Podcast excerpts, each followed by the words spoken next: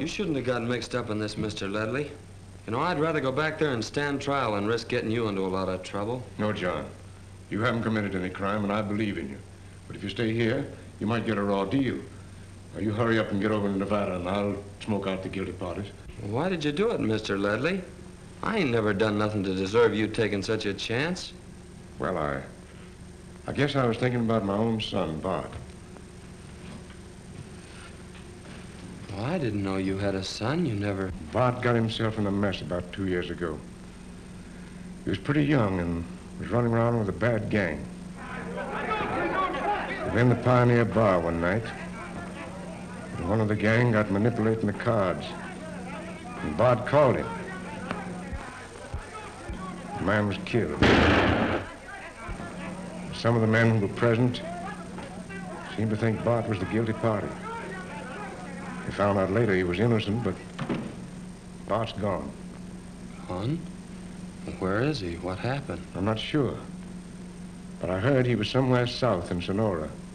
A bandit in the gang of Monty Black. Monty Black? Once a man joins that gang, he never comes out alive. It's known as the Brotherhood of Death. But come on, you're not interested in the troubles of an old man. Now get your things together and send me your address from Nevada. I'm not going to Nevada. What? I'm heading across the border. You know, I might run across your son somewhere south in Sonora. John Wayne-podcasten er tilbage endnu en gang. Mit navn er Teddy, og overfor mig, der har vi rytterkongen himself. Det er din far, Sten. Det er det nemlig. Og grund til, at jeg siger rytterkongen, det er jo, fordi vi skal snakke om en, som hedder Somewhere in Sonora fra 1933, og på dansk, så hedder den Rytterkongen. Har du nogle teorier om, hvorfor den hedder Rytterkongen? Nej. Nej. Det er igen datidens gode påfund. Altså, det, man griner samtidig af de danske titler, de kunne få. Ja, men jeg vil så sige, det blev jo nok værre hen ad vejen i 70'erne og 80'erne, når man valgte at kalde filmen for Sagen af Bank, eller Hårde Bøffer og Seje Bananer, eller et eller andet. Ja. Det blev kun værre med tiden. Ja. Somewhere in Sonora er instrueret af Mark V. Wright, og den har John Wayne i hovedrollen. Det er en genindspilning af 1927 stumfilm af samme navn, og så er den baseret på en novelle fra 1925, som hedder Somewhere South af Will Livington Comfort. Så den startede ud som en bog, så blev den en stumfilm, og nu er den så en John Wayne-film. Ja. I hovedrollerne, der ser vi John Wayne som John Bishop, igen hedder han John. Og så har vi Heston Duke som Duke. Vi har Henry B. Walthall som Bob Ledley. Og så har vi Paul Fix som hans søn Bart Ledley. Og nu spørger jeg måske dumt. Snakkede vi ikke om Paul Fix sidste gang? Jo. Jeg gjorde vi ikke det? Jo. Det var sådan helt besynderligt. Det var det, jeg sagde, at han kommer jo også mere og mere ind i billedet, fordi han var en af John Waynes personlige venner også. Ja. Og er tit med i mindre roller i John Waynes film. Ja. Var der ham, der var med i en tv-serie, sagde du? Ja, han var med i blandt andet den der Rygende Kols, eller Gunsmoke, som ja. Og en anden ældre cowboy-serie i Vest for Santa Fe. Okay. Altså, og Perry Mason, Big Valley og sådan noget har han været med i. Så han er tv-skuespiller. Hvad? En stor tv-skuespiller eller gæsteskuespiller. Ja, det var altså ikke stor, men han var det, man kalder en habil tv-skuespiller egentlig. Ja. Og også filmskuespiller, fordi han havde de små roller hele tiden. Altså, ligesom Hank Warden og Ward Bond egentlig, så var det jo ikke, de fyldte jo egentlig ikke meget i film. Mm-hmm. Men de var der som en fast bestanddel af det hele. Jo, okay. Jamen, så har vi jo Shirley Palmer som Mary, det er den kvindelige hovedrolle. Og så har vi J.P. McGowan som Monty Black, og det er jo så filmens skurk. Og hvis man er i tvivl om det, så kan man bare høre på navnet til Black. Det er typisk skurkenavn, synes jeg. Ja. Så jeg synes lige, lad os lige prøve at se, om vi kan gennemgå plottet først, som er egentlig lidt besynderligt. Det jo så handler om to kvinder, hvor Mary er den ene af dem, og hendes søster, de ankommer i en søvnig by, som hedder Sonora. Og det er lige tid til et rodeo-show. Den store, hvad skal man sige, det store navn i det her rodeo-show, det er jo så John Bishop, som er John Wayne. Han skal så ride på sådan en diligence i det her rodeo-show. Mens det her show foregår, så sker der så en eller anden ulykke, som jo så gør, at John Wayne han blev nødt til at flygte fra loven. Så endnu en gang blev han faktisk anklaget for noget, han ikke har gjort, for det viser sig, at den person, som kom ud fra uheldet, er okay. Er det ikke sådan? Jo. Ja.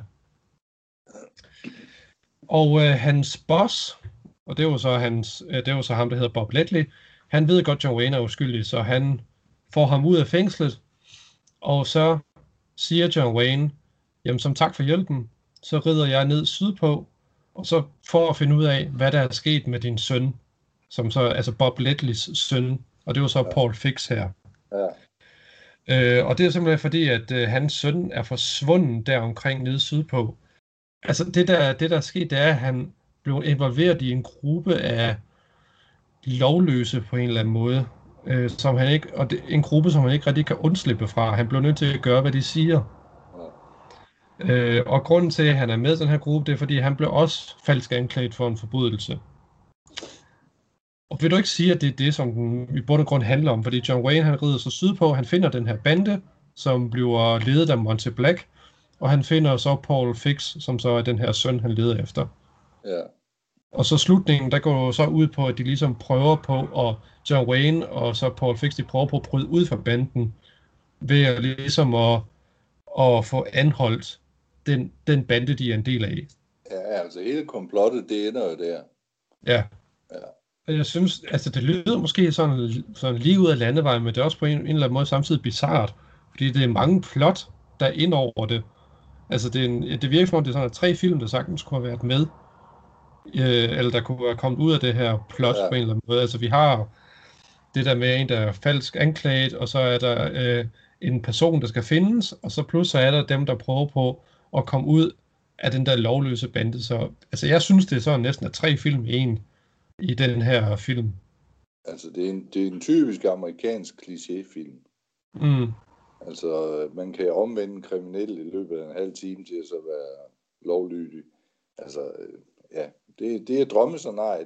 Det var drømmescenarie dengang. De to kvinder. Den kvindelige hovedrolle, hun kommer fra en lille by, som bliver ledet af hendes far. Og den her lille by, bliver så, hvad skal man sige, overmandet i ny og næ af den her lovløse gruppe og Monty Black. Men heldigvis så er det jo sådan, at faren siger, ja, bare roligt, vi har gjort alt for at sikre os mod fremtidige angreb, fordi som du kan se, vi har den her advarselsklokke. Ja. Er det ikke rigtigt, at det er deres forsvar mod den her bande, at de har en klokke, man kan ringe på, hvis der er problemer? Ja. Og selvfølgelig bliver den taget i brug op til flere gange, hvis jeg husker ret. Ja, det gør den jo. Ja. Det er måske et lidt løst forsvar til sådan en by, der i ny og næ blev angrebet af lovløse folk. Så ja, meget mere spænding er der jo egentlig heller ikke i den. Nej. Altså, det er måske ikke en bundskraver, men den er tæt på. Altså, der er jo ikke noget nyt i den. Nej, da jeg fandt ud af, at John Wayne blev falsk anklaget endnu en gang for en forbrydelse, han ikke har begået, så var det sådan lidt, okay, det er det, vi er ude i endnu en gang. Ja. Altså, det er jo næsten det, der foregår i de her film, hvor det er Duke og Duke, der er sammen. Ja, det vil det blive ved med, indtil han er ude af det system. Ja, jeg tror kun, vi har 2 film mere i den her serie. Ja. Men jeg har et spørgsmål. Ja, det er helt fint. Jeg har et spørgsmål til dig. Er det her overhovedet en western?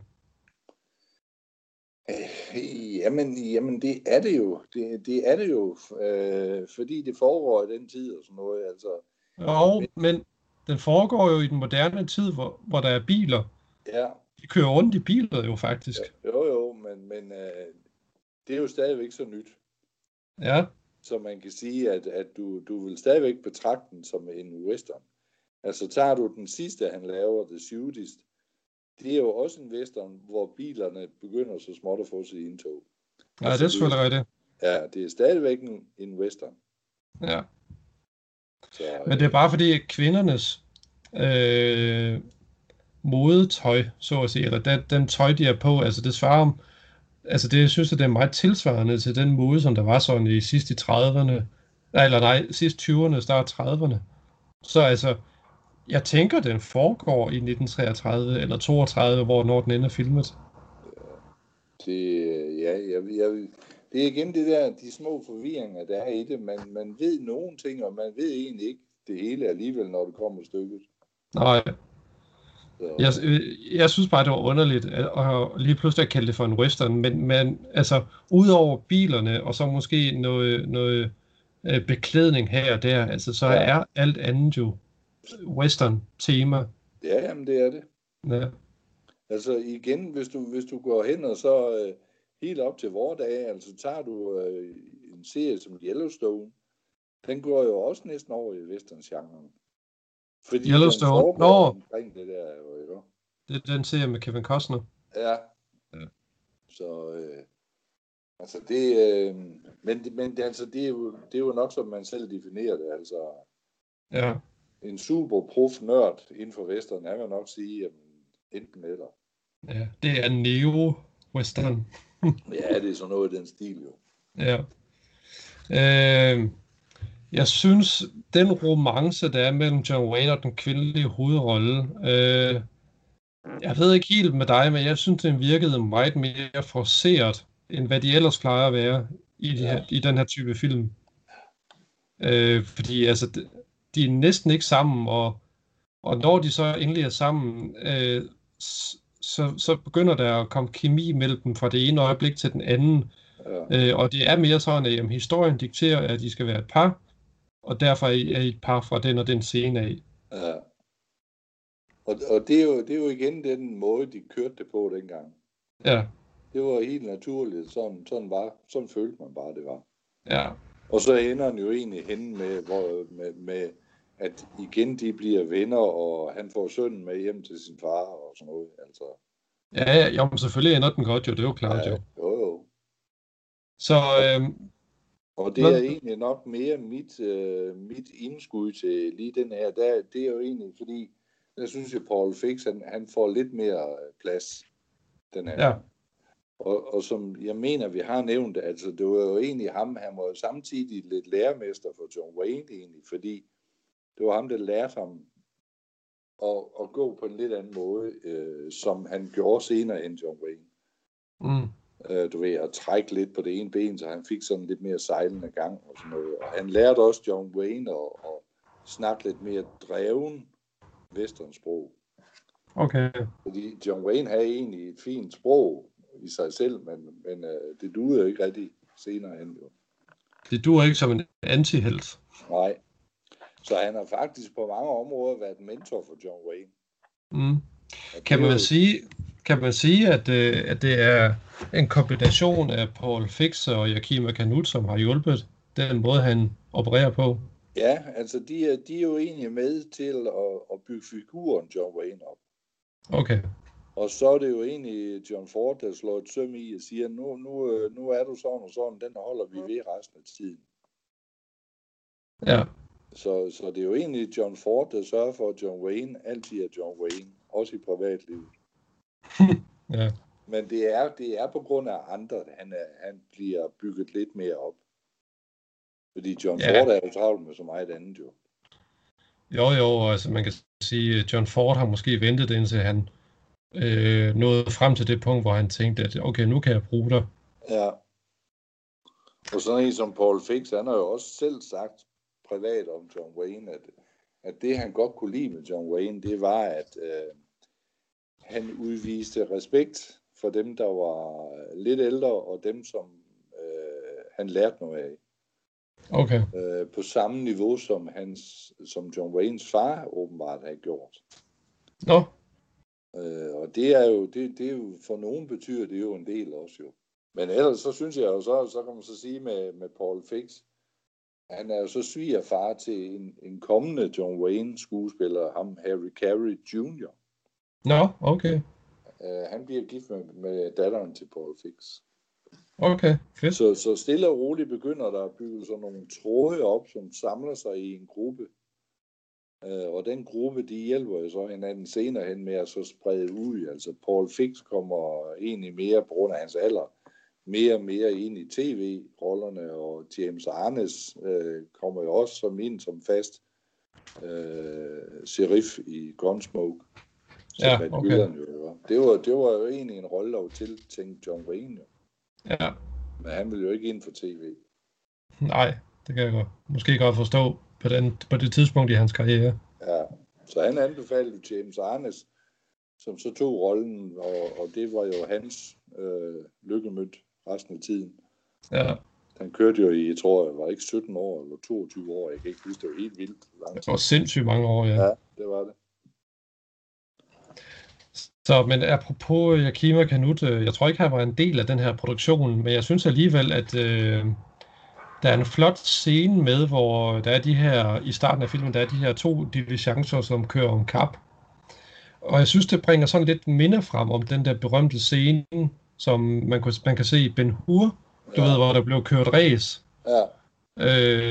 Og jeg synes, sgu da, altså på trods af, at den her meget lidt billige produktion, hvor filmen kun var en time, der synes jeg alligevel, at det her ræs, at det var sgu meget flot filmet. Ja, og nu kan jeg så ikke huske, hvornår den første Ben-Hur var på banen. Men Canutt, han var jo faktisk indover som stuntman til de scener der. Jamen var det ikke den nye Ben-Hur med Charlton Heston? Jo, det var med Charlton Heston. Ja. Der er det for eksempel ham, der bliver smidt af vognen, og så hænger ved hestene bagefter og sådan noget. Ja. Så du har nok ret. Altså et eller andet sted er der nogen, der har lånt et eller andet fra hinanden. Mm. Og jeg kan ikke huske, jeg tror, jeg har set den gamle, helt gamle, men jeg kan sgu ikke huske den. Nej, det kan... Jeg kan kun huske den med Charlton Heston, som også er den bedste, synes jeg jo. Den er suveræn, den er fantastisk. Ja, det er den. Ja. Det er også virkelig, altså der kan man virkelig snakke om film, som har altså virkelig en begyndelse og et midtpunkt og en afslutning. Altså virkelig en rejse for alle karaktererne. Ja. Det er helt vildt. Og jeg vil sige, hvis man læser behind the scenes med sådan en som Ben-Hur, jamen så er den lige så spændende som selve filmen, fordi der har godt nok også været mange ting i gang. Ja. Men det har jo så ikke noget med John Wayne at gøre, det kan vi tage. Nej, det var det. Men vi er begge to glade for Ben-Hur, kan man sige. Ja, det er en okay film. Ja. Nå. Det sidste, jeg lige har at sige, det er egentlig også, der er et eller andet, en joke. Der er åbenbart en eller anden form for joke med det der navn, Monty Black, som jeg ikke rigtig synes, vi skal komme ind på. Jeg er ikke sikker på, at jeg forstår den. Nej, det er fordi, det er det amerikanske anliggende. Ja, lige præcis. Ja, for jeg har også prøvet at læse mig lidt frem til en mere forståelse af det, men jeg fanger den heller ikke lige, hvad det var. Nej. Så lad os bare sige, at Monty Black, jeg synes egentlig, det er et fint skurkenavn. Klassisk på en eller anden måde. Ja.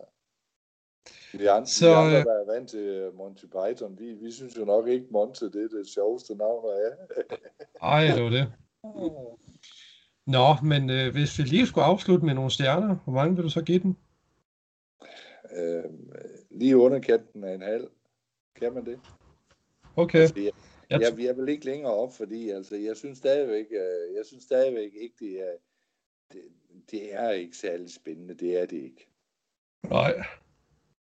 Altså, jeg troede faktisk, du ville komme lidt højere op, må jeg nok indrømme. Nej. På en eller to.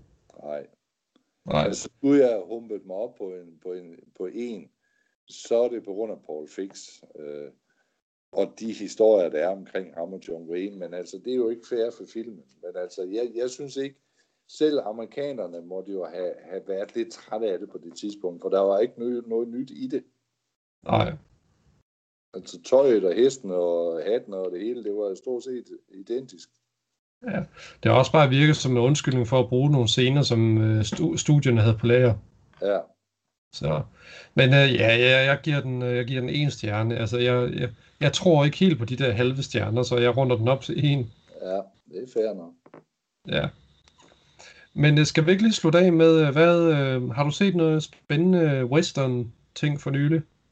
Ikke western, nej.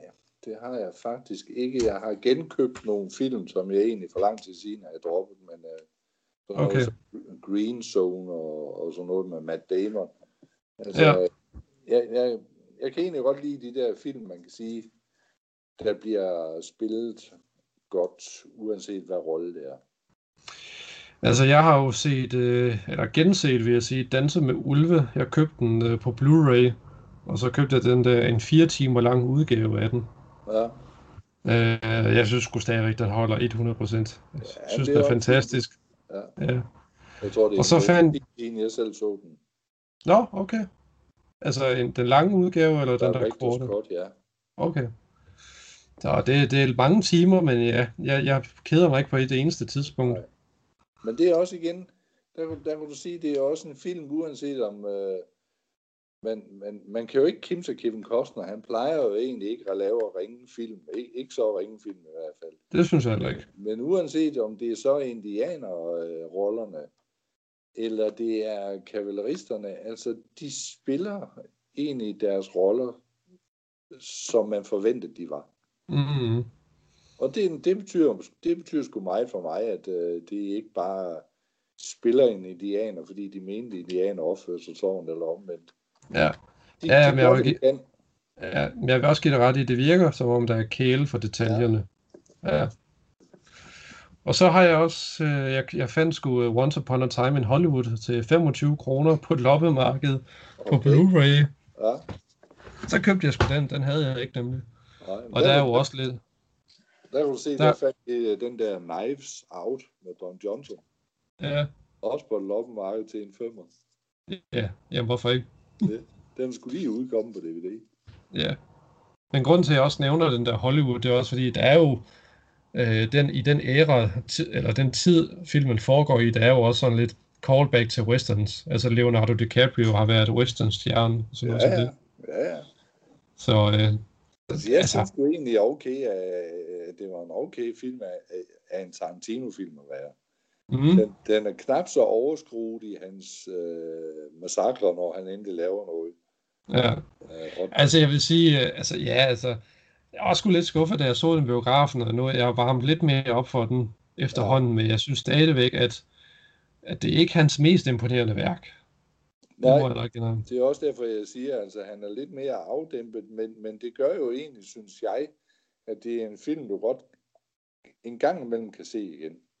Ja. Altså, der er jo Hateful Eight, for eksempel. Altså, jeg synes simpelthen, den skuffede så fælt.